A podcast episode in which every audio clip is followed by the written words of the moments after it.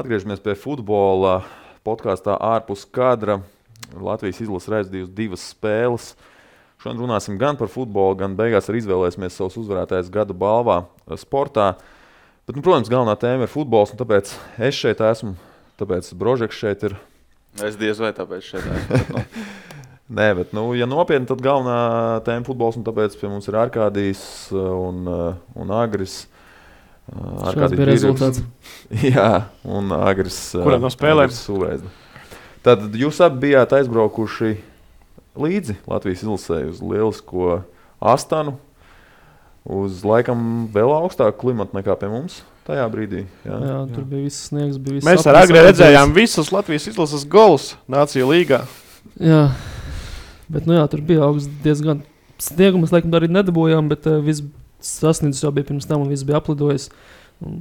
Pusdienā, kad mēs no stadiona izgājām, laikam, kāda minus 8, minus 9, dažreiz pat minus 10. Agris jau tur gulēja visu dienu. Es tur staigāju apkārt pa pilsētu, skatījos uz grandiozām ēkām, mošajām un vispārējo. Apkārt nebija, nebija neviena cilvēka. Stadions ir jauns, jā, un dārgs, protams. Bet tur, uh, tur ir mm, tas jumts pa virsmu. Kā jā, jā, stadionā? Tas kaut ko mainīja?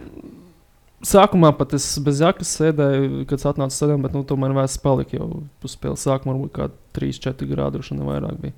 Bet, nu, protams, siltāks nekā ārā. Bet, uh, Tur tas viss komplekss ir interesants, ka tur viss, viss tās sporta arēnas ir apkārt. Turpat pāri ielai ir uh, hokeja hale, uh, kur Astonas Baris dienu iepriekš spēlēja. Turpat blakus ir velotriks, kur laikam VTB spēles notiek ar kādiem. Jā, jā. Uh, vēl, vēl tur viss kaut kas ir blakus. Tā kā principā tās visas lielās sporta, jā, jā, tās visas lielās sporta arēnas, kas tur ir vispār asināt, tas viss var teikt tādā vien, vienā placī.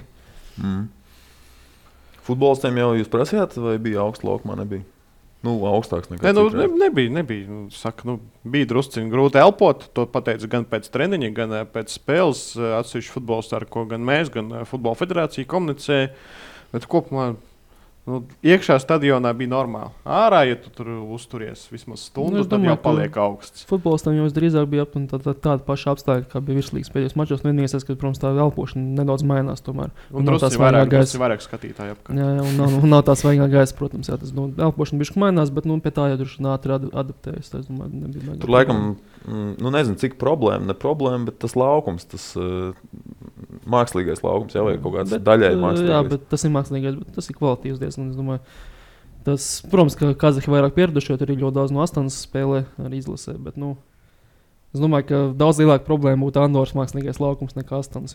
Tomēr, ja kvalitīvā mākslīgā spēlē, tas, tas ir atšķirīgi, bet tas, tas tik un tā netraucē tev rādīt labu futbolu. Par Andoru arī nevar zināt, tu tur samainīji to laukumu. Nu, jā, nu, jā, nebija pirms, tas, kas bija pirms, pirms diviem, gadā. diviem gadiem, tie, kas spēlē skaties, domāju, viss piekritīs, pilnīgāka katastrofa. Mm. Kā Astonas nakts dzīve.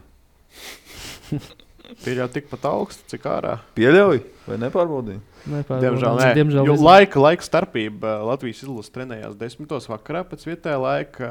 Ap 12. mēs tikai bijām prom no stadiona, kamēr tur tikt Tieši, tā tālāk, kamēr sarakstīt. Jā, bet, bet visas iestādes arī, principā, es nezinu, labi, ne, nezinu kā bija centrā, bet nu, tur stadions kaut kāds 4 km no centra, tur jau visas iestādes bija cieta tajā laikā. Jau. Tur diezgan ātri viss slēdzas cieta. Mm. Nu, iestādes, kur var pāriest, protams, kur var nopirkt uh, pirmās nepieciešamības preces. Tā tālāk. Kebabs, starp citu, jā, ne, neatradu, neatradu kebabnīcu. Bija KFC, Starbucks, un pat Starbucks ticis līdz Kazahstānai civilizācija. Tomēr. Tur bija pat divi Starbucks. Tajā, tajā lielākā bija pat divi Starbucks. Citu bija gan pie Glāns ieejas, kur mēs gājām, pēc tam izrādās arī tālāk iegalā. Bija. Vienīgā tehnoloģija, kas netika līdz astoņai, ir tas, ka ar smiltīm var bērt virsū aplidojušām ielām. Jā, jā, neskaitās. Aplidojums bija pilnīgi viss tāds, tas arī bija diezgan labs sākums. Tikko atbrauc un lidos pirmie soļi ārā no autobusa un uzreiz uz acīm. Viņi varbūt visi ar naglunēm tur staigā. Bet uh, no futbola mums beidzot vārti ir. Beidzot, Rakels iesit. Galvenais, ka Krišs iepriekšējā podkāstā uh, Uh, prognozēja, ka Rakels iesitīs, bet nu, viņš laikam nenoprognozēja īsto spēli. Bet, nu, Jā, viņš, vismaz... viņš noprognozēja precīzi gūto vārdu skaitu šajā nometnē un vārtu autoru. Bet punktu. No 2 no 3 trāpīja. Punkts netrāpīja. liekas, Es tieši palaidu garām vārdus. Es tieši biju nu, otrā puslaika sākumā. Un... Stūris, stūris, stūris, divas gaisa, divas Tas ir- tas ir- tāds skaists nebija. Man, man uzreiz nāk. Cīņas gols parastākais. Es, es negribu par nevienu ņirgāties, bet man uzreiz Bet nāk- paņirgāsies. Es paņirgāšos. Man nāk uzreiz prātā, skatoties ziņās 18. novembrī, kad cilvēki tur saka, jā, tas ir 100, 100 gadi, tas ir īpaši tāpēc, ka mēs zinām, ka 200. jubileju nepiedzīvosim. Nu. Secinājums izdariet paši, ja palaid garām viens. Nu, kas Ā, zina? Tad es otrs vairs nepiedzīvošu. Paldies. Es to nebiju domājis tādā. Nu, kas zina, jā, varbūt uzmanies. Nē, nu labi, San Marino gaidīs savus nākamos vārdus.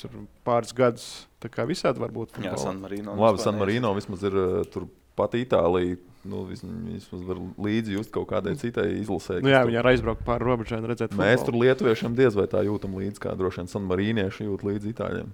Es pieļauju. Nu, es pieļauju, ka Igauni spēlēja Eiropas čempionāta kvalifikācijas plēsoņā. Tur, tur bija Igauniem daudz līdzjūtēji arī Latvijā. Daudz mūsu jau brauc. Jā. 2011. gads. Kādas atskaņas no valdes sēdes, jo man liekas ļoti smieklīgi tas, ka viņi aizbrauca, it kā valdes sēde tik tālu projām no mājām un beigās neko neizlēma. Nu, tāds pats būtu rezultāts bijis arī Rīgā.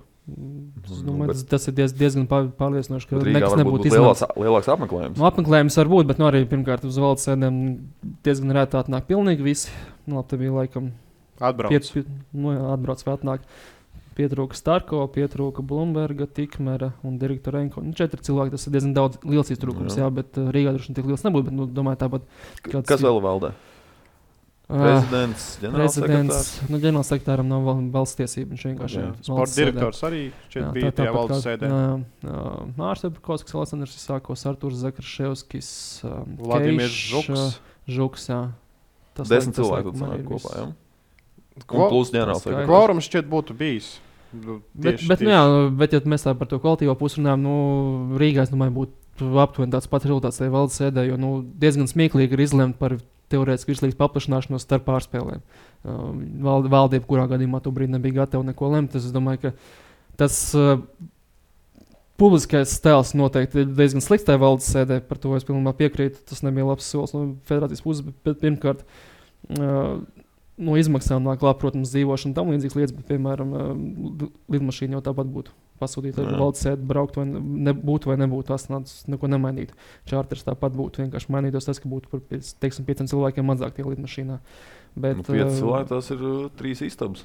Nu, Bet tāpat nebija pilna lidmašīna. Bet, bija eh, nu, jā, no tās kuras. puses domāju, ka Rīgā, Rīgā būtu 90% tāds pats lēmums, kāds bija Astanā. Tā Rīga, bija, Rīga būtu bijis arī ilgāk sēde, jo cilvēki runā pa telefonu. Bieži vien, kad valdes sēdē mēs esam, kad ir tāds svarīgs valdes sēdes, redzam, ka valdes locekļi atsevišķi nāk ārā, 15 minūtes runā pa telefonu, nāk atpakaļ. Tā Saskaņo kaut kādu viedokli. Bija, es domāju, diez vai.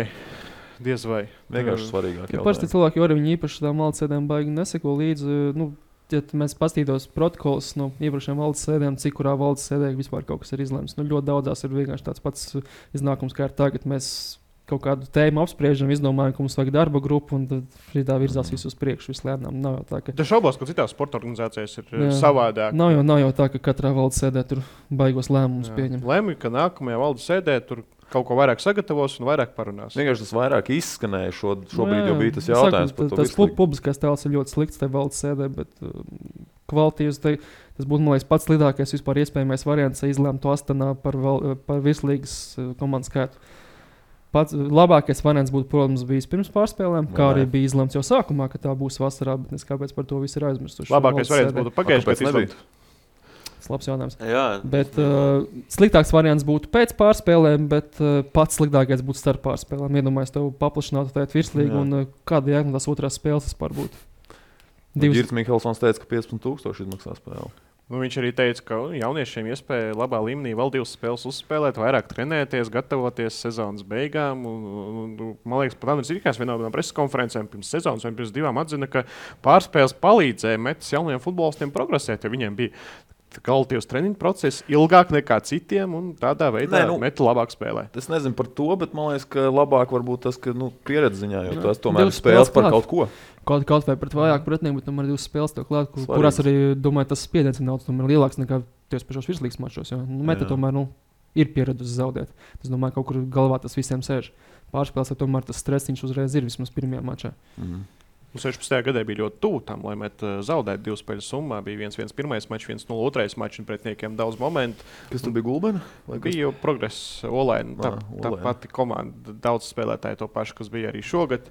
Un nākamā sezona gana sekmīgi sākās metēt, cik atceros, 17. Mm. Gada sezona. Nu, Labi, bet tas- tev ir izlases atpakaļ. Citādi mēs te jau pārāk daudz esam aizkavējušies pie, pie netēmas. Tātad Astanā laba spēle, slikta spēle. Kas bija Astanā? Jā, tur ir Brīžiem labi, brīžiem slikti. Bet, nu, uzbrukumā es teiktu, ka pat bija diezgan daudz, neteiksim, momentu, bet bija iespēja kaut ko izveidot. Diezgan labās zonās būs nogādājām, pēc tam mēs pēc tam neprecīzi piespēles iedavām. Tas jau ir cits stāsts. Nu, vecais stāsts. Tas ir, nu, jā, tas ir vecais stāsts, bet tā ir cita tēma. Bet, teiksim, tādu iespēju kaut ko izveidot, es teiktu, ka bija pat priekš, priekš izbraukuma spēles pret Kazahstānu, kas nu, daudziem varbūt nepatiks, bet tā tomēr ir stiprāka komanda šobrīd nekā mēs. Mm, Es teiktu, ka bija tīri normāla spēle. Mēs varam būt apmierināti ar 1-1 rezultātu. Lai arī cik uh, grūti dažiem to ir atzīt, bet uh, laikam 1-1 ir tas labais, kas bija. Un tad kopumā arī sajūta bija gan futbolistiem, gan visiem, kuri lidoja prom no. Tāds plus mīnus, ok, nebija sēru. Droši vien var salīdzināt, ah, nu jūs nebijāt Andorā tagad, bet, ja būtu bijuši, tad būtu labs salīdzinājums, kā futbolisti nāk uz pēcspēles intervijām. Pēc spēles Ka- Kazahstānā un pēc spēles Andorā, kur abās spēlēs ir vienāds, rez, nu, ne vienāds rezultāts, bet vienāds iznākums, neizšķirti. Mēs bijām mēs bijām pirms uh, diviem gadiem. Jā, jā, pēc vienas no uzvaras tur nāca ar tādām sejām ārā. Viss tik nikni nāca ārā. Pret Andoru, jā, tā viens no un viens no uzvaru, it kā to trīs punktu kabatā ir, bet nu, visi bija vienkārši aizskaitināti kā puķi.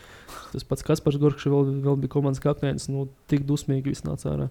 Tāpēc arī manējais pakaļ bija preskonferencē vienkārši tagad Kurš gan tā? būtu zinājis? Viņi nāk tagad ārā dusmīgi pēc tādiem it kā neveiksmīgiem rezultātiem. Nu, And, pret Andoru 0-0, punkts. Tas droši vien. Mēs gribētu domāt, ka ir neveiksmīgs rezultāts. Varbūt es kļūdos. Visbēdīgākās liekas, ko es teicu, atceros pēdējā laikā, tas ir bijušas pēc uzvaras Baltijas kausā. Tālinā, kad tas bija. Tas bija Viens viens pirms- pret uh, Tas bija, ne, Lietuvu. ne, tas bija nevis tagad, bet uh, pirms diviem gadiem. Laikam, bija, mēs Tallinā 0-0 Vai nospēlējām. Bet, bet Igauni mums vienkārši visu spēli spieda. Mēs noturējām 0-0, dabūjām Baltijas kausu. Nāca ārā kā ar kausu visi, bet nu, vi- visi nāca kā būtu zaudējuši 0-3. Es jūtu, ka ar kādiem negribu piekrist. Nē, nu, kurš tu būtu domājis, jā, ka pēc diviem gadiem mēs par neizšķirtu pret Igaunu izbraukumā priecātos. eh, Bet man nu, kaut kā no tā brauciena paliek vairāk pozitīvas emocijas. Labi, tas bija mans pirmais izbraukums kopā ar izlasi. Pēc tam sekoja vēl kādi septiņi. eh, Nu, kopā ar izlasi, bet uz izlases izbraukuma spēli. Kopā ar izlasi bija viens izbraukums uz Astanu. Proti, kad biežāk redzēju futbolistu sejas tūmā. Jā, nu es nepiekritīšu agrim. jā. Man liekas, Nu, tu tur tur neatceries, tu tur pozitīvāk. Mikzonu noteikti neatceries tādā gadījumā, ja tur nāca visi tik bēdīgi ārā. Bija daudz uh, svinības apkārt. Tur bija tā kā cilvēki gāja ārā no stadiona, un tur apkārt jau bija sapulcējušies fani. Un Mikzona bija kopā ar faniem, bez mazliet žurnālistiem. Toreiz bija diezgan saudabīga situācija. Un toreiz tajā enerģijā man likās, ka diezgan vairāk pozitīvismu nekā negatīvismu. Okay. Uh, bet spēlē Andorā, nu, tur jūs nebijāt klāt, redzējāt televizorā šābālu antivaronis. Vai Īsumā nu, tā beigās, nevar teikt? beigās, beigās pats sanāca tā sarkanā, man liekas, mums nāca daudz par labu. Mēs beidzot sākām spēlēt otrajā puslaikā. Otrais puslaiks pēdējās 30, 35 minūtes mums laikam bija labākās tajā spēlē. Es kā vai- cilvēks, kurš Andorai seko līdzi, man patika pirmais puslaiks Andoras izlases izpildījumā. Es teikšu, tas ir labākais Andoras puslaiks, ko esmu dzirdējis, eh, ir ko esmu redzējis. Tur ir Andorra krekls vai šālīt vismaz. Lima. Man ir eh, ļoti vairākas akreditācijas. Bija gan uz 17, gan uz 21 spēlēm komentējis. Es Ir kaut kāda sekoju- ar Andoru. kad sekoju līdzi Andorā, laikam lapai. nekur nekādas kreklas, man liekas, nevarēja nopirkt. Tur šeit. vispār neko nevar atrast, ne afišas, neko. Tad, Nu, redz, un tu sūdzies par basketbalu savienību. Ir Gibraltārā vismaz bija visi kaut kādi šie te kreisie krekliņi, centrāla tirgus varianti, bet tie vismaz bija diezgan daudz. kāda pašdarbība. Nu, Ja? jā, jā, bet nu, tie vismaz die, diezgan līdzīgi izlases krekliem un uh, tādus mums varēja nopirkt. Diezgan līdzīgi. bet, bet tādus mums varēja dabūt. Andor, šeit Bal baltā krāsā, jā, un tas arī ir viss līdzīgs. Balts krāklis. bet kāds Andoras krekls es tiešām neatceros, ka kaut kur Vakar bija šalīts gandrīz visiem apmeklētājiem. Kā Jā, varbūt vakar mēs būtu dabūjuši šalīti, ja aizbrauktu. baigi iekrīt acīs. jā. Īstenībā tur tas tautas bija daudz mazāk Andorā īstenībā nekā pirms diviem gadiem. Tā kā laikam Andorā pašā nekādas sažģītas laikam nav. Arī varbūt augstuma dēļ, es nezinu. Bet, jā, man uz to sākotnēju jautājumu vienkārši domājot, vai Šabala ir antivaronis. Tā jau man liekas, varētu teikt, ja mēs 11 spēlētāju sastāvā izdarītu spiedienu, būtu momenti, tikai bumbu vienkārši Nu. nevarētu dabūt vārtos. un Des, pēkšņi desmit, noraida un desmit, spēle desmit sabruk, spēlētāji jā. mēs bijām labāk nekā ar Jā, 11. realitātē mēs spēlējam labāk pēc tam nekā pirms tam. Des- Tas, tāpēc, ka tas, tā- tāpēc, ka Jā, tas Šabols atšķirēja visu 11 Tāpēc tas- vilku tas mārketinga koncepciju. Jā. Un kā, mu- kā mums Viņam būs pārunas, gan jau tagad būs izcauts. Bet, nu, jā, kad, tev, kad, nodaļa. kad tev ir noraidījums, ko, ko tu raksti, tev, teiksim, hashtagus par federāciju, ko tu rakstīsi? Klāt. kaut kas mainījās tur. Ai, īstenībā, Man, labs, man liekas, jā. ka vispār nelika hashtagu vai Jā, jā paskatās. Jā. tas labi, ka nelika. Līdz Vienkārši- tam aizdomājās. Tā būs tātad. latviska tēma tur. Hashtag vilki vienkārši. Jo, zini, ja tu tā automātiski lietas, tad vari neaizdomāties līdz tam vispār. Nu, principā, nu, tu likt vairs kā nerīks, jo vien- 11. jau vairs nav. Nē, nē, ir. ir. Ir? A, Varbūt, Ir. varbūt 89. tiek brīdināts Roberts Ulrichs. Hashtag 11. vilks. Miksu patlainis Ok. okay. kļuva par vilku tajā spēlē pēc Šabols noraidījuma. Nu, kā pagaidi? Nu, Pagaidiet, bet tad jau ir 12 vilki vienmēr. Nu, tur nevar vienkārši Pat- vienreiz ņemt vērā. Pagaidi, pagaidi. vienreiz Pat ja tu esi noklīdis no bāra, tad tāpat skaities vilks. Nu, Jā. Tā kā viss es izglābu jūs Nu, Latvijas futbola kontekstā- federāciju. Jau ir spēles 20 kontekstā tu esi pieteikumā vai nošauts. 18 cilvēkus. 23. Nu, Bet Tās 23. spēles kontekstā tu esi nošauts. Tos līķis kaut kā laukuma malā. Ja, nu 11, Pūst. Ja, nu 11 vilki. 11 vilki ir tāpēc, ka laukumā ir 11 spēlētāji. Bet To pagaidi, brīdi vairs nu, ja- nebija 11. Nē, bet par šito. Ja mēs par, skaitām spēlētāju skaitu, tad jābūt 23 vilkiem. par šo jau Un laiku. 21 runāts, jā. izlases, tad, ir tad ir 18 vilki. Nē, nu kā ka spēlētājs nāk uz Futzālā izlase maiņu. ir 14 Kad nāk uz maiņu, to spēlētāju uzņem barā. Un tad tas otrais uh, spēlētājs, kurš ir nomainīts, viņu padzina no bara. Un viņš Nē, nu tagad labi, kā vientuļš vilks paliek. Bet tur vajag, cik ir kaut kāds, ir noteikts skaits vai ne personāls, cik uz soliņa drīkst Jā. atrasties. Tur vajadzētu vienkārši pātelēnam pirmais asistents, tas uh, talismans, to, ko nomaina tam. Pakaļ viss pazūd no šejienes. Nē, nu ir, ir. Roberts Ozals atradās tribīnēs abās spēlēs. Kā teica Kazahstānas tulks, labi iekārtojies Roberts Ozals. Vai Um, kuram katram uzdāvina dzīvokli? Bet, nu, jā, preses konferences laikam būs lielākā, lielākais highlights no šīs nometnes. Kurš, kurš? Preses konferences Astonā.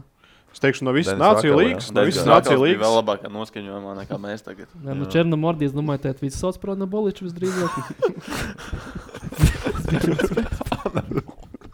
Tas bija ļoti labi. Bet jūs noteikti arī tur nevarējāt nomierināties, ne? Bija, Ne, tu- tur nebija iespējams. Nebija iespējams. Tu arī tu kā nomēries, bet tu paskaties uz Nu. Denisu, kurš vienkārši. Paskaties atpakaļ, paskaties atpakaļ, kur ir LFF jo- Jā, jā, kolēģi. jo aizmugurē vēl bija federācijas cilvēki, ne tikai sapīt, arī Mārtiņš Hartmans, kurš UFA teica strādā un uh, spēles, spēles palīdz organizēt. Viņš arī bija. Viņš, man liekas, bija viskaļākais smējies kopā ar pāris federācijas cilvēkiem. Tad, tad, Den- tad Denisam aizgāja arī ir varbūt ir uh, biznesa ideja, tā uzaicināt, teiksim, Jānis Skutelis, lai viņš preses konferences vada, piemēram, uzdod jautājumus. Nu, bet tur vajadzētu varbūt kādu, kurš neorientējās vispār. Nu, es pieļauju, ka. Nu, tieši tā tāpēc viņi bija, piedāvā. tā arī Okay. Klau, nu, bet tāds eh, kopējais, eh, kopējais iespējas tātad par šīm divām spēlēm. Trešā vieta eh, turnīrā. Turnīrs noslēgts. Mērķējām, nevis mērķējām, bet bija izvirzīts uzdevums uzvaru. Mērķī netrāpījām. kā saka. 11, 10 vilki netrāpa mērķī. Gatavs virsraksts pierakstīsim. Nu, iespējams, šā bala trāpīja, spļaujot, spļaujot līmam. Vēlāk trāpīja vakar. Bet ap citu īsumā pēc tās miksu preses konferences laikam liekas, ka arī nebija nekāds pļāviens, ka viņi norādīja par runāšanu. Vismaz, Tā pasniedz, jā. jā. Tā kā tur vispār ir interesanti, jo pēc tās ķermeņa valodas izties, ka tur vienkārši bija spļāviens. Bet... Nu, labi, nu, Andorieši. Pagaidiet, bet nebija pret to, kurš visvairāk. Pret Kurš lielākais aktieris ir? Jā, jā, Nu, pret jā, Limu. Andorieši labi, ir tāda To es arī aktieri, ka tur- atceros. Iepriekšējos spēlēkus arī bija agrāk. Kā Secinājis, Lima. Lima, Lima, Lima, Ilde- jā, jā. Ildefons Lima, jā, Mandors futbola leģenda, bet uh, parasti vienmēr vi- tā Twitterī visi, visi, visi runā, bet vi- tā jau arī. Bet uh, vispār es runāju, kurš ir pretīgākais spēlētājs, izņemot Sergio Ramos, nu tad mans skandāts viennozīmīgi ir Lima. Nākamais. Jā, jā, es sarakstā. atceros no iepriekšējām spēlēm. Nu, tas ir vienkārši ārprāts, ko viņš dara laukumā. Viņš ar Elkoņiem sita, kāpēc Dāvis Ikonēks pirmo reizi bija uz zemes, tāpēc, ka viņam divcīņā Elkonīts uzgāja uz augšu. Man patīk tās beigas, kur stāvēja vienkārši centrā. Jā. 5 metru rādījumā kustējās vienkārši stāv. Bez Viņam iepriekšējā ciklā bija laba epizode par Fēru salām, kur viņš uh, mājās ir nospēlējis 0-0. Viņš uzbru, uzbrucējiem solo, ko viņš apspēlēja. Uzbrucējiem viņš vienkārši ir elko un pa seju vilka. Viņš salauza viņam degunu. Visa seja uzbrucējiem asinīs. Un uzbrucējiem iedod zelta par simulāciju. Tur tiesnesis nebija Kirillis. Varbūt, ka bija. Tajā spēlē vienkārši Fērīši pēc tam uzvilkās. Viņš dabūja ot, otru zelta par simulāciju, kas jau bija reāla simulācija. Tāpēc viņš vienkārši tajā epizodē viņu vienkārši uzvilka. Tā, tā ir parasti. Nav, nav paskatās limu vienkārši visu spēli, cik viņam simulācija, cik viņam ir rūpība. Varētu viņam sekot līdzi ar vienu. Jo kameru, īstenībā jau pirms gaitā. sarkanās kartītes, uh, tā bija pendela. Tāpēc arī šā balss uzvilkās, jo viņu gaisa iegrūda mugurā lim.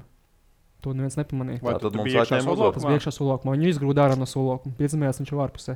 Bet grūdienas biekšā tā bija pendela. Tāpēc arī viņš uzvilkās. Nu, man, man personīgi vairāk skatoties spēles, ko Andorra rāda, to sniegumu, to visu spēles stilu, man sāk iepatikties. Nu, es sāku gūst baudu no tā Es Andoras te, te, es domāju, ka nākamā gada Jālga arī metīs 30 sekundes, prasīs 5 reizes ref, ref no šejienes. un Šitā 30 Kā sekundes. ļoti daudz laika, lai visādas citas lietas darītu. Tu neko, tu zini, tu Redzā- neko nepalaidīsi garām, jo tur vispār nekas nenotiek spēles laikā. Andorra ir savaņģojis vienu savu fanu. Nu, jā, tu iedomājies, ko tu vari tur ēst, pagatavot vienā standarta situācijā. Tas kā standarta situācijā skatās. tēju iedzert. Pārsteigties uz man paskatīties tur bikini Es fitness. par, es par to aizdomājos, tad, kad pašā kompensācijas laikā jau vārdsargs sita ārā sit, nu, no vārtiem izsita bumbu. Respektīvi, un man uh, iepatīkās tas, ka tur ir mākslīgais laukums. ka Viņš tur ar uh, savu kāju vienkārši bedrīt, taisīt tā kā īstajā laukumā. ģipa Jāieliek bumba, lai Nu, neaizrīpo. kāds Latvijā agrāk bija uh, standarta toto signāls? Vārtsargs ar uh, bučiem mākslīgajā laukumā pa- i- izsita ārā dubļus pret vārdu nesošos dubļus. Latvijā tas kaut ko citu nozīmē. Andorā tas nedaudz, nedaudz Kā tu zini? nu, ne jau kāpēc, ne jau kāpēc laikā. Klau, bet Dāvija Ikaunieku gols bija aizmugurē. Gols bija labs. Gols bija labs. Es pat neesmu noskatījies pēc spēles, viņam Man prasīja. Dāvis pats teica, ka bija aizmugurē. Nu, Ok. atkārt, Bet, bet es neesmu redzējis. Atkārtojums bija tādā nepateicīgā Es leņķī atkārtoju, bet vienkārši. esmu redzējis, bet Dāvis pats bija pārliecināts, ka bija aizmugurē. Es teiktu, Ā, nu ka tad jau. tāds gabals. Okay, okay. Katrā, katrā ziņā Dāvis pats tur domāja, nebija ka no bija. kameras, uh, nebija laba, labā Bija leņķa. pretīgs Jā. tāds 45 grādos. Jā. Bet, nu, Tur bija vēl viena epizode, mazliet- pēc tam. Tur gan man likās, ka nebija aizmugures, kur gan uh, vārds bija pārāks. Kā Jā, Dāvis man- arī nopelnīja savu vietu sastāvā. Tā bija. Vismaz, vismaz Dāvis pats bija drošs, ka bija aizmugurē. Nu, labi, tad nepiesiesimies. Bija baigi interesanti. Pie, pirms spēles pie raksta es pieliku aptauju, vai patlēnam jāpaliek. Tur bija uh, stabili visvairāk jā, jāpaliek. Tad nebija laikam mm, otrs lielākais, un ja uzvar, tad jāpaliek. uh, Tas bija trešais. Bet pēc tagad, mm, šodien tieši Celmiņš gatavoties savai diskusijai, atkal šo jautājumu uzdeva Twitterī, un tur ir, ka nav jāpaliek. Tas droši vien nu, tāds, mēs esam tādi mirkļi cietumnieki tajā, nu, vismaz tie līdzekļi, kas balso. Ir jāpaliek, nav jāpaliek. Tūlīt jau izlozi ir Eiropas čempionāta kvalifikācija. Man vienkārši garāk atbildēju. Es Nu, jā, tā agrā atbildē es aptuveni saprotu. Es sev. Nu, jā, jēgas nav, nav nekādas mainīt treneri, jo mums līdz kvalifikācijas pirmajām spēlēm būs maksimums viena pārbaudas spēle. Turklāt Nu, tajā nebūs- pašā, tajā pašā nometnē. Nu, Teorētiski var. Izlases sastāvā nebūs pārbaudas spēles. Tur Jā. pārbaudas spēle rīkot, bet tur būs tie paši, varbūt labākie gadījumā Eiropas un Rīgas spēlētāji, ja arī viņus nepalaidīs. ja Tagad būs jau viss izlases. Tad mēs atkal varēsim spēlēt ar metiešiem. Jā, Meta būs un Jālgava. Un, un, un vēl. Nu, vienkārši no nākamais oficiālais lokus ir uh, Marta Jā. spēles. Nu, tajā Mēs- logā, mēs- mēs tajā varam- logā var iebāzt trīs spēles. Nu, jā. vēl vienu pārbaudas spēli var teorētiski Nevar. kaut kā salikt. Mm, mm. Var divas dienas pēc kārtas spēlēt. Nesanāk to trīs pārbaudas, trīs spēles, jo būs vienkārši pirmā kvalifikācijas spēle būs tādā datumā, ka viņi nesaliks kopā. Var spēlēt, protams, janvārī, februārī, kā to dara bieži vien visādi islandieši, zviedri, bet nu, tur vienkārši Visādi. Igauni. Tas bija tā Iga- Nievajoši. Igaunijā, Ai, ne, tur visādi islandieši spēlē. Tas nebija nevajag, bet tas bija vairāk domāts. Pagaidām, no Īslandes nevarēja katru ā, vinēt. nu, badās. Bet tur vienkārši būs otrais, trešais sastāvs. Mums, tā, tur tā mēs ne, neko neiespēlēsim. Nu, Toties Roberts Odols var uzspēlēt. Bet cik tad mums ir tagad tie spēlētāji no ārzemēm? Tāpat jau viss no virslīgas. eh, Nu, Rokels vairs nebūs. Virslīgā. Nu jā, uz to brīdi nebūs. Jā. Vairs nebūs. Bet uh, Mūsu top scorers. Viens no top skoreriem šajā. Nē, nu, reālākais variants droši vien būtu rīkot kaut kādu pārbaudas spēli Kiprā, kur tobrīd būtu RFS Rīga un visu to Pārbaudas spēle Kiprā, jāuzmanās ar šitiem. Tas droši vien būtu reālākais, tas droši vien būtu reālākais variants, ko varētu izdarīt vispār. Bet nu, arī tad viņi nebūs ne, vispār nekādā sportiskā formā. Tur būs trauma risks. Es domāju, ka klubi īpaši nebūs baigi priecīgi par to. Bet par tavu jautājumu, nu, tur, uz kā, kāds to skaties, nu, ja mēs te vispār atceramies, kā mēs sākām Nāciju līgu, uh, jaunās federācijas vadības uh, lozungs, kas jau tobrīd likās dīvains, ka mums tagad vajag rezultātus. Skaidrs, ka mums tagad bija jādomā ilgtermiņā nevis rezultātiem. Mēs skatāmies tādā skatījumā, vispār no jautājuma. Mums rezultātu nav. Mm. Jā, ir, ja, līgums nav jāpagarina. Bet, Mērķis bija uzvar. Bet, uh, ja, miks, ja Mikso būtu līgums uz nākamo gadu, es teiktu, ka līgums nav noteikti jālauž. Bet, uh, tā kā viņam ir šobrīd līgums, nu, tūlīt būs beigsies, būs beidzies, tad tas, manuprāt, ir diezgan, diezgan slikts signāls, ja tu pagarini līgumu pēc 2-0-0 pret Andoru. Bet pat ja mēs jaunu treneru paņemsim, tas neko nemainīs. Ārzemnieks vispār. Tad, respektīvi, kāda ir tava atbilde? Šobrīd mums lielas starpības vispār laikam nav, kas, uh, ko darīt. Jo. Atbilde ir Basel. tu, vienalga. tu dari, dari, dari, dari ko tu gribi, būs slikts variants, jo tu paņemsi. Tu, tu paņemsi, tu, tu paņemsi miksu. Uh, tu, tu pateiksi, ka ar Andoru divreiz nospēlēt nešķirt ir normāli. Tas būs slikts signāls, ja tu, ja tu paturi miksu, bet tas būs ilgtermiņā, ka varbūt domāju, tas būs pluss. Ja tu paņem jaunu ārzemnieku, viņš līdz martam vispār neko nespēlīs, kas, kas Latvijā notiek. Uh, Ja tu paņem vietējo, kurš saprot, kas, kas vietējais spēlētājs, tas nozīmē, ka cilvēkam ir jāatsakās no tās domas par. It Kā, nu, tu dari, ko tu gribi, tas būs ar, mil, Nu, vienā no daudziem mīnusiem. Vienā no saviem tvītiem mīnusiem. ierakstīja Vengers brīvs. Bet man liekas, ka. Bet nu, uh, aizvunās viņš laikam jau uz Münchenu, cik es saprotu. Ok, bet ja Miksu būtu uh, arsenāla komplektācija tajā brīdī, kad Vengers tur strādāja, nu, viņš droši vien arī sasniegtu tos pašus rezultātus. Nu, tajā Bet ne pīķī. ar tādu spēles stilu droši vien. Tomēr Vengardas liel, lielākais uh, mantojums tomēr ne jau rezultāti, spēles stils Okay. Anglijā. Man arī ir viedoklis. No. Jā. Es nospiedu. Klopa? Ko tu nospiedi? Es nospiedu, ka nē. Nu, Nē, nav, nav jāpatur. Nav Jo? jāpatur. Tāpēc, ka es domāju, tieši tā, rezultāti nav labi. Ir starpība tiešām reāli nebūtu. Kas tur spēlēja, kas tur trenē, ne kas spēlē. Tad būtu starko starpība. atpakaļ. Nē, es domāju, es vienkārši aizdomājos par to, ka ārzemēs citu treneru ir. Nu, netrāpījām ar vienu, nosacīt, Jā, un netrāpījām. ir vēl viens faktors, ka, principā, nu, tagad, ja mēs ņemam jaunu treneru, meklējam ārzemēs, tad, principā, visdrīzāk ir jāmeklē vai nu brīvais aģents, vai arī no līgām, kur tagad, kā mums beidzās sezona.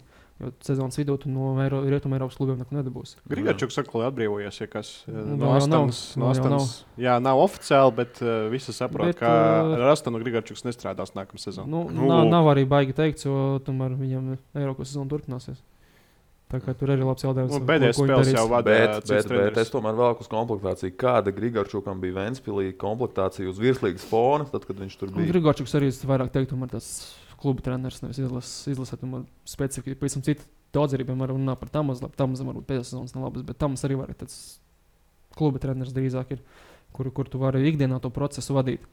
Izlasē tu esi šausmīgi atkarīgs no blakus apstākļiem. Tu, tu nevari gan īsti neko vispār izdarīt. Izlasē tā, tā ir baigā problēma. Nu, Vienīgais piemēram- sarunāt kaut kādu ontožānu pieredzi. Nu, jā, jā to, to tu, protams, vari darīt, bet tas, tas vairāk tāds menedžera tipa darbs drīzāk ir nevis, nevis treneru darbs. Tas jau principā pareizais gājiens ir ņemt lētāko. Nu, Nu, Dainis varētu apvienot. apvienot trīs darbus. Nu, jā. Viena alga. Viena alga, viena alga. Tā saka. Bet, nu, jā, domāju, ka varam, varam visu formulēt tā, ka dari, ko tu gribi. uh, Vai būs diezgan daudz mīnus tam lēmumam. No, kas pie pārlēniem, ja mēs tā pavelkam plusiņus, mīnusiņus? Nu, mīnusiņš skaidrs rezultāti nav. Nu, plusiņi ir plusiņi. Droši vien tas, ka kaut kādi jaunie, stils. kaut kādi Jā, jaunie jaunu arī, varēja, jaunu- jaunu arī varēja būt vairāk. Vairāk arī, tomēr. varēja būt vairāk, Vai un arī, var, un arī varēja būt lielāks spēles laiks viņam. Bet, uh, nu jā, kaut kāda atjauno, atjaunošana ir sastāvama, pat drīzāk atjaunošana, jo Droši vien bija jaunāks, kas spēlēja sastāvs. Pātlēnens varbūt vairāk iesaistīja tos, kas, tos kuri nebūtu saukti. Bet tā ir tas, kas viņu uz Klau, rezervi bet ir izsaukti. Nebija tā, ka nu, man šķita, ka Pārlēnens vai varbūt tā ir LFF vadība, kas ir mazliet padavusies sabiedrības spiedienam un uzaicināja Ozolu vienkārši uzaicināšanas pēc jā. Tas bija tieši tas pats, ko es domāju. Viņu uzaicināja tāpēc, lai viņam mazāk piesētos preses konferencēs. Jo kādreiz ir vispār dzirdēts, ka ir četri vārdi. Nē, četrus vārdsargus parasti, eh, nu, nevis, nevis parasti, bet uh, sauc pietiekami bieži, bet uh, vislielā, vislielākajā daļā tas formulējums tāds, ka ir vienkārši ir pamatsastāvs 23 spēlētājiem, kaut kādā, teiksim, 4-5 rezervisti. Tie pašiem gruzīniem ir 23, ko viņi izsauc, un jau uz nometni izsauc vēl kaut kādus 6-7 cilvēkus. Jā, pāris RFS spēlētājs. Jā, piemēram, Latvijas Čerglašvili bija diezgan bieži bijis rezervistos, bet viņš ir reāli braucis uz nometni trenēties. Ja nu kaut kāds traumas rodas, viņš pēkšņi parādās sastāvā. Bet uh, 20, nu, tā kā pamatsastāvā atsaucas, tas ir ļoti reti. Es domāju, nu, tur tāpat bija skaidrs, ka viņš ar Robertu nepietieks nevienai spēlē. Viņš to kaut arī teikt preses konferencēs, bet nu, es domāju, tas tāpat visiem bija skaidrs. Mm. Viņi izsauca tikai tāpēc, lai, nu, tāpēc, ka viņam katrā preses konferencē kopš jūnija to prasīja. Nu, labi, bet nu, ir, nu, kas ir tie plusiņi? Nu, tu saki, jaunie, nu, varēja būt vairāk. Spēles stils, nav. jauns spēles stils. Nu, tas, ka viņš var atbildēt preses konferencē, nevis teikt, ka tas ir treneru darbs un uh, vispār viss, kas notiek Nē, komandā, nu, paliek lielos vilcienos jau tas ir svarīgi. Tomēr. Nu, viņš ir, kā tu pats teici, vairāk menedžeris nekā treneris. Jā. Nu, viņam jāprot labi komunicēt ar sabiedrību. Tas Bet droši vien ir plusiņš. Noteikti. spēles stils un kaut, kaut kādi fragmenti spēļu laikā. Es tur piekrītu spēlētājiem, ka tajā ziņā ja mēs tā skatāmies, tur progresa bijis, bet nu, ļoti daudz bijis to slikto fragmentu. Tā, ir- tā ir problēma šobrīd mums, ka mums ir ļoti nestabils spēles. Nu, Ko mēs, sniegums. ko mēs labo no vakardienas varam paņemt? Neko.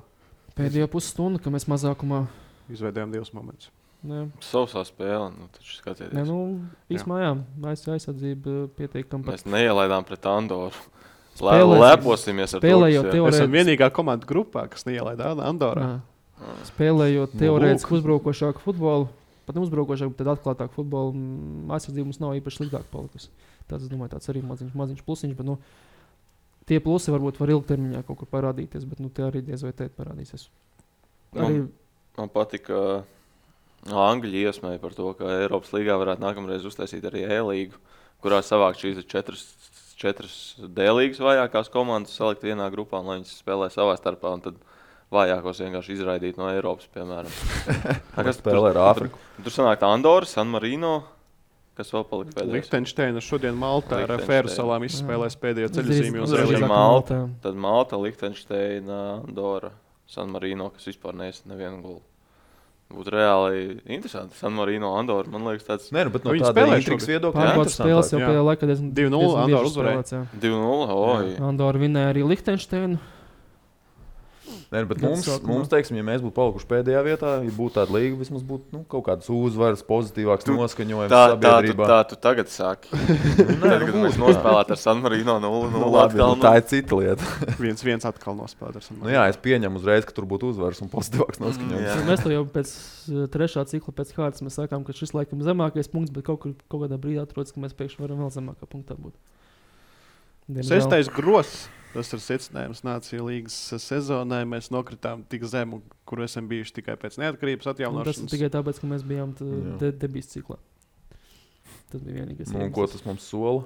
Mēs nespēlēsim ar Nīderlandi, Angliju, Portugālu un Šveici. Laimi arī par Tandoru. Bet varam tikt grupā, piemēram, ar Spāniju un Vāciju. Jo Vācijai draud otrais grozs. Šodien poļi var nokārtot. Galvenais jau, ko maina, tas, ka principā, mēs būsim vājākā komanda grupā. Jā. Ja tu iepriekš varēji no sestā tur dabūt Nu, no, Andoru piektā, vai... no piektā tu varēsi bet Gibraltāru starpība, tagad ja tā. Andorra tāpat tās ir? Nu, tavā Nu, teorētiski tīri. Tagad tu vari dabūt, kas ir piektajā grozā. Var, varbūt grupā Nu, labi, Gibraltārs ne kaut kas spēcīgs. Gibraltārs, Igaunija, Somija, Nu, labi, Latvija. Ukraina, Polija, piemēram. Pat, pat ir varianti. Es jau gribētu, ņemot vērā, ka mums nav variantu arī tādā grupā, es tomēr gribētu, lai mums ir tie vācieši vai angļi vai itāļi atbrauc. Tu vācieši Nu, šobrīd tu negribi vāciešus. Es pat Ne, nu nezinu, jā, angļi es, es pat nezinu ko izlūdēt gribētu, jo mēs Francija. citus gadus mēs kā gribam kaut Francija kāds tika, jā. Nē, Francija netika. netik, netik. Francija gribētu. Bet uh, es pat Pasaules nezinu, ko čempioni. gribētu, jo parasti mēs vismaz ceram uz kaut kādām vājākām komandām, bet tā, tā tur Es nāk, domāju, ka nāk, jā, nāk pretī, ka, kas gribas tāpat, man liekas, nezinām vispār, ko mēs šobrīd varam. Es gribu, tā- es gribu Itāliju. Uz Itālijas neesmu bijis vēl nereiz. tā domāšana, ka mums ir vajadzīga vājāka grupa, tas ir šobrīd nav aktuāli. Mums vajadzīga futbolam, vajag, lai atbrauc šeit itāļi vai vācieši vai nu, kaut kas liels. Nu, no Aštošas jau šodien Francija būtu labākais. Nu. Francija, protams, pasaules čempions droši vien būtu vislabākais variants. No Nu, varbūtība ir ļoti liela. Nu, vienīgais poļi var atbraukt. Un kā pirmā groza komanda. Jā, poļi vai franči ir starpība. Lai gan šeit droši Horvāti arī, bet nu, Horvātiem ir labākais pasaules futbolists. Jā. Mm. Nu, labi, tad eh, kad ir tagad decembris sākumā? Ja? 1. Otrais decembris. decembris. 2. decembris. Okay. Gaidām izlozi. Uh, vēl viena sadaļa, par ko mums ir jāparunā atlikušajās 15, 20 minūtēs. Gada balvas sportā. Nu, šobrīd uh, notiek mēdīju balsošana. Ir daudzi izsūtītie kandidāti katrā no nominācijām.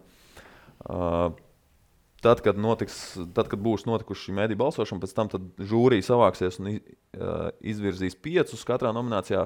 Mēs to neskatīsimies, mēs arī neiesim cauri šiem kandidātiem, bet varbūt kādu, kas ir minēts kandidātos, varbūt kādam ir kaut kāda sava kandidatūra, iziesim cauri piecām, mm, piecām tādām, nu, mūsuprāt, interesantākajām nominācijām, jeb tādām nu, populārākajām nominācijām. Sportists, sportiste, treneris, sporta spēļu komanda un uzlācošā zvaigzne. Iziesim cauri šim. Nu, tad sākam droši vien ar, ar, ar to, ar ko sāk arī gada balvas sportā rīkotāji, sūtot savu anketu labākais Latvijas sportists. Nu, nezinu, kādam ir, ir jau savs kandidāts uzreiz. Nē, man uzreiz gribās, varbūt visi nezina par to, ka, ā, teiksim, pludmales volejbolisti ir kā komanda ielikta, bet šeit ir atsevišķi, šīs brāļi ir atsevišķi. Es domāju, es domāju, ka tu vari, piemēram, pa jūru, es varu Andru. Nu, jā, mēs iepriekš spriedām vienkārši, nu, kā, sad, kā kvantificēt to, kurš ir Kā tu Kur- analizēsi viņu sniegt? Kurš ir Šis labāks vecāks bijis? piedalās balsojumā. pusēm sadaloties. Nu, nē. Bet, nu, kā, kā tu nošķirsi, kurš ir vairāk ieguldījis? Tas, kurš startā tur izrāvienu izdara, tas, kurš vairāk ir stūrējis, vai Tas, kurš augšā vai apakšā galvā. aerodinamika un viss pārējais. Nu, Galvenais Tik, tik jautājums. ļoti dīvaini īstenībā. Ja. Kā var divus kamaniņu, viens ekipāžas braucējus salikt atsevišķi? Labs jautājums. Makes, makes sense. Bet, uh, Tas ir, man liekas, aptuveni, kur ir labākā komandas lietas, kreisā vai labā. Kaut kas līdzīgs. Nu, tur man šeit vēl varētu kaut kā izdalīt, ka tev neslīd viena puša un tev Nu, rauj vienā Tas gan jā, bortiņā. viena no, no noslīpēt, piemēram. Šeit diez vai rauj vienā bortiņā, tāpēc, ka viens no braučkām nenostūrēja tā, kā vajag. Nu, Ārkārtīgi, kurš ir Latvijas labākais sportists 2018. gadā? Gribētos nosaukt kādu no futbolistiem. Maksims Seņš. Nu, rezultātīvākais virslīgas spēlētājs telpu futbolā arī šobrīd viņš ir rezultātīvākais. Es brīnos, kāpēc viņš nav nominēts. Ir nominēti visādi eh, kibersportisti vai kas tur ir skateboardisti drīzāk un, un, un lidotāji aero trubā. Vai... Tātad tu Trupā paliec pie. Maksima Seņa. jā, jā. Tavs, tavs kandidāts Maksims Seņš. Okay. Nu, oriģināli katrā ziņā. Nē, tā nopietni runājot, droši vien man laikam būtu tie divi varianti. Bet īstenībā diezgan, diezgan vājams konkurence Tie divi varianti ir šīs. Nē, nē, nē, šī, šī, nē nu, es arī biju tieši domājis, ko vispār gājis caur tam sarakstām. Nu, man jau laikam izceļas Māris Briedis un Ernsts Gulbs. Uh, nu, Māris laikam jau tie ir tās pirmās cīņas dēļ, kas viņam droši vien bija tā karjeras virsotne. Peres. Nē, par Tusiku. Pret Usiku. Par zaudējumu. Nu, bet Gulbis labi, nu, kvalitātes, kvalitātes ziņā tā bija viņa labākā cīņa, kāda viņam būs karjerā bijusi. Uh, Gulbis okay. vismaz dabūja 4. 4. kārtu, spēlēja Zvero Wimbledonā, bet nu, tomēr laikam tās uzsaka cīņas dēļ, tomēr liktu vairāk māri. Tīri tās vienas cīņas dēļ. Ok, Mairis. Es, Ulbi? es atdodu savu balsi. Pirmkārt, ir hokejs iekļauts, kas ir hokejs tomēr ir daudz pārāks nekā futbols. Bet, bet kāpēc visus neiekļauj? Visus izlases spēlētājus. Kāpēc, eh, starp citu, kāpēc nebija neviena, izla, neviena spēlētāja, piemēram, no skrituļu slidošanas izlases? Skri- Skrituļu hokeja Inline? izlases, jā, No, i- inline, jā. oi, Mēs esam vajadzētu, jā. pasaules top 10. Nē, Kas mums tur šoreiz- piemēram, bet Šoreiz Klasiskajā hokejā mēs esam pasaules top 10. Kurš, šoreiz. kas mums tur bija sastāvs? Nezinu. Es atceros, ka es rakstīju, bet es vairs neatceros. Nezinu, Latvijā MVP bija Maslovskis. Ah, jā, Maslovskis laikam Nu, lūk, bija. viens kandidāts. Bet Inline līgas. Es pirmkārt par to, ka ir hokejs un pelnīt, un kāpēc ir tikai viens no, ir iekļauts Elsmers Likins. Es palieku pie tā, ja Latvija eh, uztaisītu sensāciju un kaut kādā veidā tomēr tiktu garām Zviedriem, tiktu pusfinālā, viņš būtu pasaules čempionāta vērtīgākais vārdsargs. Viņš Šveicē bija labākais vārdsargs, aizvilka savu komandu līdz finālam. Bet, uh, Es atdodu balstu droši vien par to, kurš ir sarakstā pats pirmais, Oskars Melbārds. baigi neinteresanti, jo es arī. Nu, olimpiskā medaļa paliek olimpiskā medaļa. Olimpiskā medaļa. Kas un ir tas- olimpiskā medaļa? Tā, ko Mēs varam padiskutēt. Kāklā. Mēs varam padiskutēt. Olimpiskā medaļa 75% sporta veidu ir, Es, es turēju, ir amatieru sasniegums. es turēju rokās Drīkst? bronzu. Droši. baigs smagā, labi runā. Nē, es Melbārdu Makalu, es sasniegšu šo nomināciju kopā ar to gada piemēru. Es gan nezinu, vai viņš tur ir izvirzīts. Bet, Ir, ir, uh, jā. ir jā. Jo man liekas, ka tas lielākais sasniegums var būt, nu, protams, medaļa ir medaļa, viss super sasniegums, prēmija no valsts. Bet tas, kā viņš sasniedz, Jā, traumas ka viņam ziņā, bija jā, trauma un jā. uz vienu Jā, kāju jā. Par, būtībā par to stāstu stāstu ziņā es piekrītu. Nu, jā. jā, Stāsta ziņā es Jo, ja piekrītu. šog, šogad vispār tās nominācijas, nu, kā tu teici, nav baigas pilgtais, neviens tāds, un tad es vismaz sasienu šo kopā, ka tur ir kaut kāds stāsts. Ja mēs apakšā. par stāstu runājam kopā, stāstu, Jā. tad jā, tad, Nu, tad es piekrītu. Kā nu paņem, ja viņam nebūtu savainojums, iespējams, mēs teiktu, nevis olimpiskā medaļa, bet Jā. divas medaļas. Un tad Varbūt. uzreiz Jā. visiem četriem būtu zelts. favorīts. Iespējams, jā. Jā, Es tā izdomājos, bronza. varētu kandidēt Latvijas labāko sportistu. Tomēr spēlēja Latvijas komandā, nes Latvijas vārdu pasaulē, dabūja olimpisko medaļu. Viņš nav Nu, Latvijas 18 sportists. gadā Viņš jau nedabūja Latvijas sportists to medaļu. Nu, jā, viņam nav ar Latvijas. Latvijas izlase nekāds sakars ar Latviju. Latvijas komandā spēlē, spēlēs. Nu. Latvijas komanda arī tāds nu, diskutabls jautājums. Latvijā bāzēta. Latvijā komanda. bāzēta komanda ir precīzais. Kā jau lielākā daļa no Jā. Latvijas komandām. Labi. Beidziet muldēt. Nu, interesanti. Mums vismaz ir uh, trīs dažādi kandidāti. Tas ir labi. Labākā sportista. Tur droši vien ir. Uh, Es ja ceru, būtu jāapvieno šīs nominācijas, tad tur būtu uzvarētājs. Ja? Es ceru, ka šeit mums nebūs vairāk par vienu variantu. Es vismaz Nu, labi. tā. Saki savu acīm Nu, redzamo. Protams, ka sev to ar milzīgu atrāvienu labākais sportists šajā, šajā gadā vispār Latvijā. Gan sportists, gan sportists.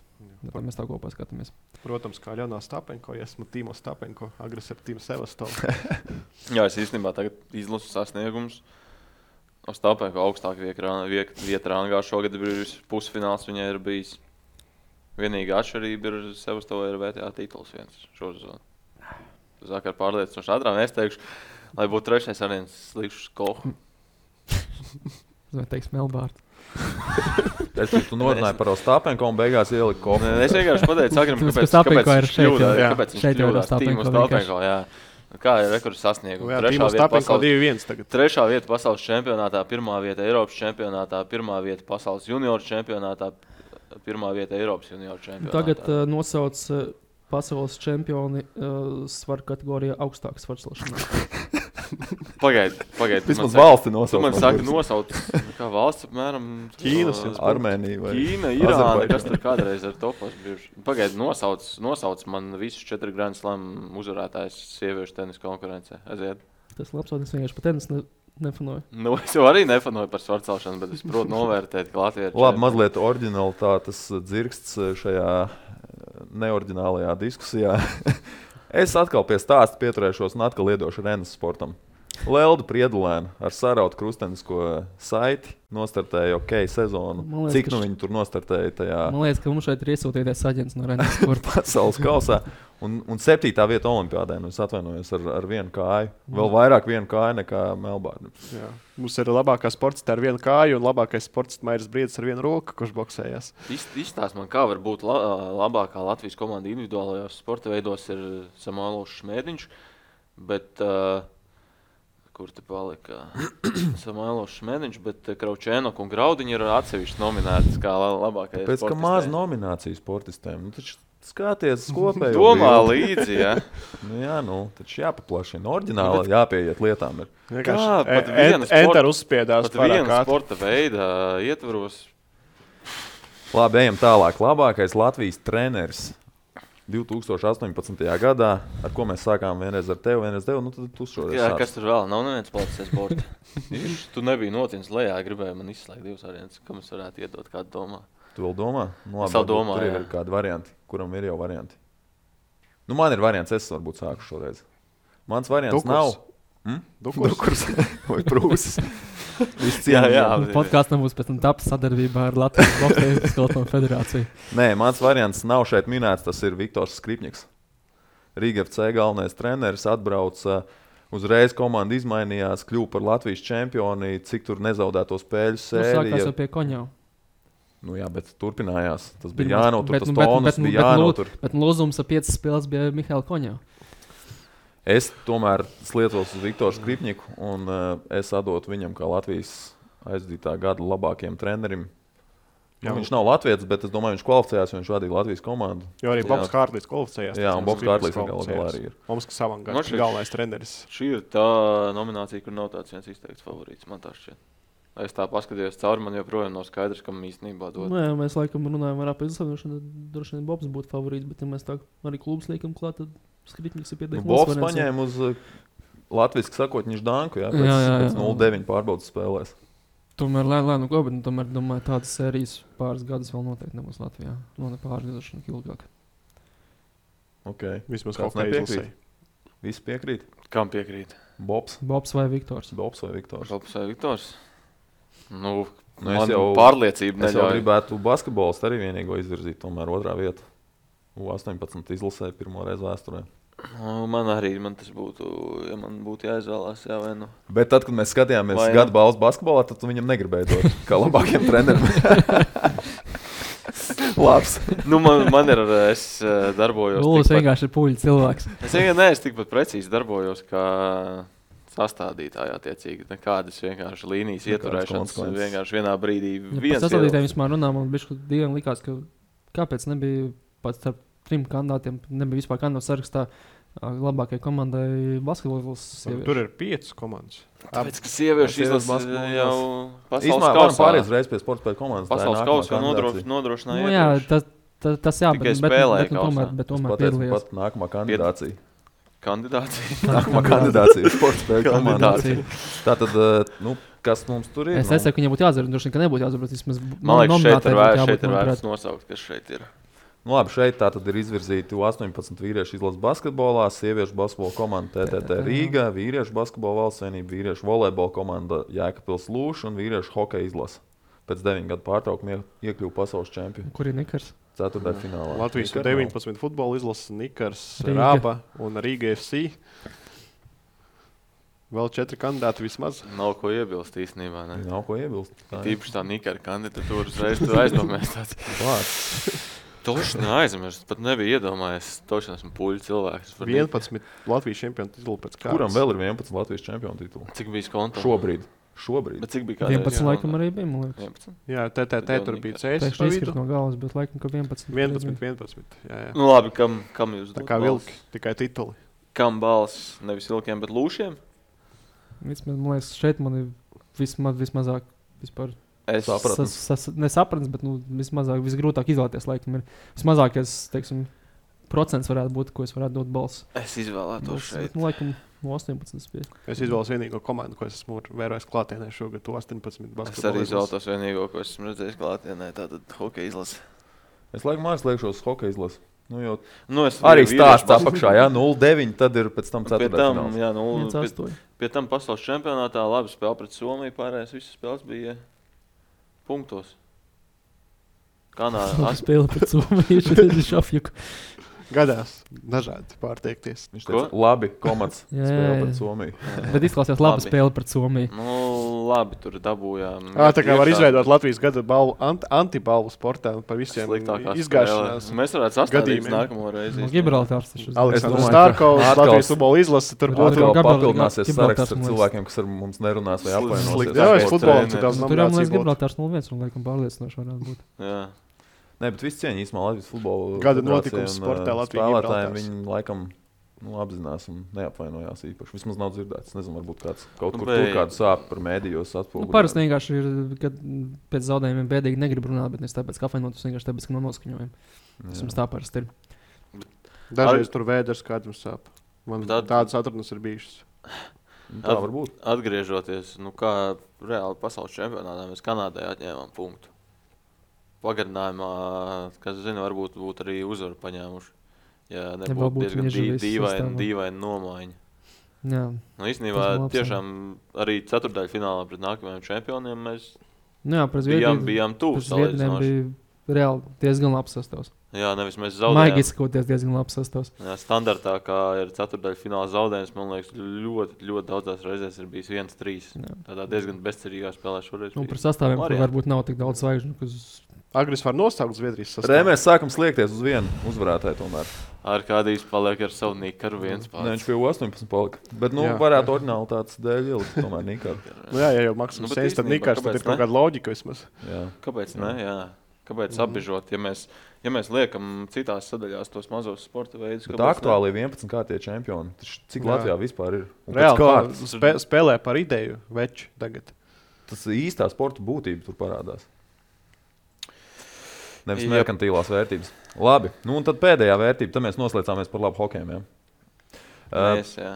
pēdējā pēdējā Nu, kandidācija, kā es to nosaucu, ir gada uzlicošā zvaigzne. Nu, jāteic, ka, ja mēs skatāmies, cik šeit ir izvirzīti, interesanti, ka te arī ir pludmales volejbola komanda, nevis katrs atsevišķi, bet kopā. Tāpēc, ka tu ievēroji, kas Bet ir līdzīgs, tāpēc, ka šeit ir čaļi kopā, sievietes atsevišķi.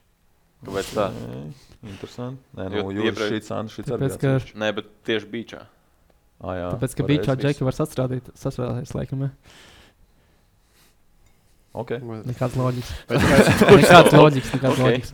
vai džeki vienā numuriņā nakšņo, kamēr meitenes atsevišķi? Ko tu runā? Tev atkal to lido ēšanu.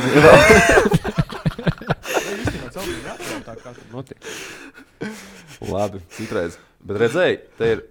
Tā ir kļūda, speciāli pielaista kļūda vai nav speciāli? Neviens Jo. Edvards Glāzers atsūtītajā nav izcelts ar boldu. Jā, jā. Visi pārējie ir ar boldu. Tātad viņu Nē, bet tas nozīmē, ka viņš tieši izceļas uz viņa fona. nu, Nē, viņš vai tieši izceļas uz viņa fona. Vai arī pazūd? Nē, Bet izceļas jau tas, kas vienkārši ir atšķirīgā krāsā. Izceļās, jo citādi mēs viņam nepievērsim. Tieši tā. Mēs vispār Tas nezinātu, kas ir Edvards Tas vienkārši Lāzers. vienīgais veids, kā viņu izcelt labāk. Nu, labi. Kas ir Edvards Glāzers? Kāds zina? Bet nu viņi nepasvītroja ar pie tā. tad labi, eh, gada uzlācošā zvaigzne. Nu, jums ir jau kāds kandidāts galvā. Es liktu uz patins lēbišķiņu. Nē, nu, man vismaz leju. liekas, būtu tīri publicēta ziņā, droši vien būtu divi bukši un žagars. Tā būtu man varianti, laikam. Bet nu, tas Nu, vairāk jā. tīri publicētas, nevis varbūt kvalitātes. Kuras Jā, tur arī ir, ja? Uzlācošā zvaigzne, zvaigzne jau nes to vārdu, Nu, nu, jā. publicitāti sevī. Nu, tādā ziņā, ja tad jā, tad es liktu vai nu žagaru vai bukšu. Pat drīzāk žagaru. Tad droši. Nu, es tad būšu tomēr. Nu, tomēr labots. Nu, jā, es par basketbolu, tu jau, tev jau basketbols nepatīk. Nē, es gribēju īstenībā žagaru, bet, nu, tā kā, lai būtu interesantāk, tad es izvēlēšos. Tā kā Valdis vienmēr izvēlās uh, Valters, vienmēr būtu viedokli. Lai būtu interesantāk. Doj, Tad lai būtu- arī šo. Lai būtu interesantāk, es ņemšu. Es ņemšu. Glāzeri. Nē, es ņemšu jau maļuku. 15 reizes labots rekords. Vienā gadā, ok. Jā. Es starp citu komentēju, man liekas, pāris viņas eh, rekordus labotos. Tā kā Tā kā tev Es jāizvēlas labprāt, jā. cits. Arī izvēlēties ceturto variantu. gan jau gribētos kādu futbolistu arī iet. Ja, hokejs ir vispār, Nav. ko tur neviens nav uzlicis. Nē, īstenībā Kristēns Apārjots varbūt arī tāds nav slikts variants. Ja Hokejā gribas- jau ir grūti uzlikt. Kādu Nu, ceturto? nav 18 izlases, Nu, kas ne, iekļauj. nu, ast- tas ir tāpat, man liekas, kā futzālā 18. Neviens neņem nopietni, ņem nopietni tikai ka lielo izlasi. Lielā izlasē tādu jaunu. Tas nav, nu, tagad tik, tikko ir Nu, uztaisīts. mums, ir fināla turnīrs, bet nu, mums tāpat izlases neņem 18. nopietni. Nē, es neteicu vienkārši par futzālu kā tādu. Ka Nikars nav iekļauts vienkārši domāju par to, ka neviens neņem nopietni, tāpēc nav iekļauts. Tā tad tu paliec pie. Kas? Nu? Es trīs gadus eh, labprāt būtu iekļāvis kādu no futbolistiem, jo mums daudz talantīgas futbolists ir Karolīna Miksona. Noteikti viņai šeit ir jābūt. Latvijas izlasē 18 gadu vecumā aizvadīja gandrīz 30 spēles. Gols, Eh, tur viens Šis pēc otra. šo zonu labākā vārtu guvēja sieviešu futbola līgā. Un 19 izlasē labākā vārtu guvēja 12. klases absolvēs. Nākamā gada iespējams pārvāksies uz kādu ārzemju klubu. Tas ir sasniegums 12. klases absolvēs. absolvēs. Futbolistiem, jā. Man liekas, mums ir jābūt Man liekas, man liekas, man liekas, mums ir kandidāts, kuru vairs Man nerunā. liekas, uz- uzreiz varbūt sarakstam atvainošanos. Man liekas, nav vērts būs gaidīt. jāvēlta tam, lai Es visi atvainotos. Katru reizi viņš ir apvainojis. Ārprāts. Mēs vēl neesam aizskāruši visus tos reliģijas jautājumus. Čečenis, kā Krievijā. Krievijā visu laiku atjauno- at- atvainojās cilvēki. Mēģināsim iztikt bez tā. Atstāsim kaut ko nākamajā reizē arī. Nu, jā. Ārprāts. Tad noslēdzošā sadaļa šajā podkāstā ir Bombenis un Agris ir debitants šajā uh, sadaļā. Ar to mēs tagad palaidīsim Bombenis, kur 30 sekundžu laikā būs jāatbild Agrim. Uh, visiem būs jāatbild Agris sāks kā debitants, jāatbild uz konkrētu jautājumu. Nu, jāmēģina iekļauties šajās 30 sekundēs, pretējā gadījumā ir uh, bans uz nākamo, diskvalifikācija uz nākamo podkāstu. Es jau uz nākamo nebūšu tāpat. Tā kā. Nu, tad tu vari. vienalga diskvalifikācija uz to. Tas ir tā kā, nu, Redz, Rolands nav šodien. nu jā, Rolandu diskvalificējām. Jā, Rolands neiekļāvās, man liekas. Ne? Vai paspēja? Man liekas, ka Man liekas, viņš višķiņu pārtērē. varētu būt. Jā. Jā. Diskval diskvalifikācija no valsts Rolandam. Izsūtīšana no valsts. Izsūtīšana. Baigi melni. Davai. Sākam ar agri. Agri, tā tad tavas 30 sekundes būs. Es nosaukšu jautājumu, tad tu palaidīsi. E, Tad, e, kurš futbolists no Latvijas izlases vai izlases tuvs kandidāts mm, būs nākamais, kurš parakstīs līgumu ar kādu Latvijas virslīgas futbola klubu? 3, 2, 1. Sākam! Nu, pirmais, kas to rošana izdarīs, būs Juzins, kurš jau šobrīd ir virslīgā, bet būs jaunā klubā. Bet uh, no leģionāriem, nu, reālākais droši vien kandidāts, kas varētu izdarīt tuvāk nākotnē, būtu Šabala, kuram beigsies līgums. Bet, nu, ja viņš tā, turpinās vārdus, visdrīzāk būs arī kāda piedāvājuma polijā. Tā kā es domāju, ka vasarā viņš vēl tomēr virslīgā nebūs atpakaļ. Tev ir bija vēl 10 sekundes. 11, bet viss kārtībā, viss 11 kārtībā. vilki palika. Vēl var 11 kāds- vilki 11 palika. Vēl var kāds trīs futbols aizsūtīts uz RFS. Nu, Gutkovskis paliks, paliek vēl. Līgums ir ilgāks. Tā kā Nu, grūtāk. nevar pārpirkt. Un man Latvijas klubu nevar atļauties. Nu, Beidz. Kādas tas signing bonus dod spēlētājiem? It kā. Labi, ejam tālāk. Nākamais jautājums Dēmon Rindiņām. Nu, jā. Ejam Rindiņā. Agrim nākamais, atvainojos ar kādiem nākamais jautājums. Un ar kādiem turēsimies pie futbola un telpu futbola. Tev kā telpu futbola jā. speciālistam. Tātad jautājums ir mums Dāņu piemērs, ka Dāņi nu, bija dažādi apstākļi un viņiem nācās O, jā, pieteikt o, jā. telpu futbolistus lielajā futbola izlasē. Slovākija. Kuri trīs Latvijas telpu futbolisti būtu visnoderīgākie lielā futbola izlasē? Aiziet! Pirmais variants noteikti Dmitrijs Kusmins, par kuru nobalsoja kā Latvijas labāko futbolistu 2016. gadā. Tā kā jau spēcīgi, Maksims Seņš, Latvijas gada sportists, tur eh, viennozīmīgi. Eh, un eh, es teikšu, Marks Bogdanovs, viņš vakar piedalījās Rabu un Nikara spēlē, uzvarēja. Šo sezonu virslīgā nospēlēja ļoti labi, un es domāju, ka labs tāds aizvietotājs eh, Andrim Vaņinam būtu Bogdanovs. Super, atkal paspējām. Būs jādomā par laika limitu. Es vienkārši ļoti gribu vēl par Man futbolu nākamā nedēļa. Negribu diskvalifikāciju. Mēs jau Matušenko, tāpat varam neuzaicināt. Matušenko, Ikstens un Jerofējos. Būtu man varianti. Vēlreiz. Matušenko, Ikstens un Jerofējos. Ikstens jau tāpat ir. Ikstens viens jau ir. Tikai Cits, neīstais. cits, cits, Jā. citas pozīcijas. Labi, ejam tālāk par Indiņu. Pagaidām ļoti labi iekļaujamies. Mm. Brožek, piekdien Rīgas dīnāmo spēlē pret Omaskas avangardu, ko vada Latvijas izlases galvenais treneris Bobs Hārtlīs. Kuru izlases spēlētāji savainos? Ne? Kuru, kurš Latvijas izlases spēlētājs un vai vispār kāds Latvijas izlases spēlētājs iemetīs golu Hārtlīja komandai? Pret Hārtlīja komandu. Tev sākās laiks jau aiziet. Nu, kurš teikties? Pirmajā reizē 2-5 zaudēja abas vārds, iemet leģionāri, iemeta Mitinens, iemeta Vidēls. Pēdējā laikā diezgan karsts ir Miķels Rēlis. Tajā mačā pret Omsku divas rezultātus piespēles bija Laurim Dārziņam. Es saku, ka viņi abi divi iemetīs. Un tad man ir jāatrod vēl trešais. Variants, Trešais, trešais, trešais. Nu, ja Dzirkals spēlēs, tad ir īstais laiks viņam iemest pirmo golu. Super. Gan drīz, gan drīz iztērēts ar katru Nē, reizi. Mēs Es spriedzītu paņēmu. ejam aizvien tuvāk. Man liekas, ka es ātri atbildēšu savu jautājumu, jo man viss neinteresantākais jautājums ir. Uh, Lūdzu, to jautājumu zina arī. es arī zinu, nu, jūs arī zināt. Bet, uh, Nevienam par to nebija jāzina. bet, uh, Improvizācija. Bet, uh, kāds grib uzdot man šo jautājumu? Nē, Tu man liekas, ierosināji. Uzdod man šo jautājumu. Es jau aizmirsu, kurš tas bija. No Par visiem. Vizārds un Džonu Volu. Nē, es tev par Vizārds. Labi, jautājums. Es pats uzdošu es ierosināju. Nu, labi.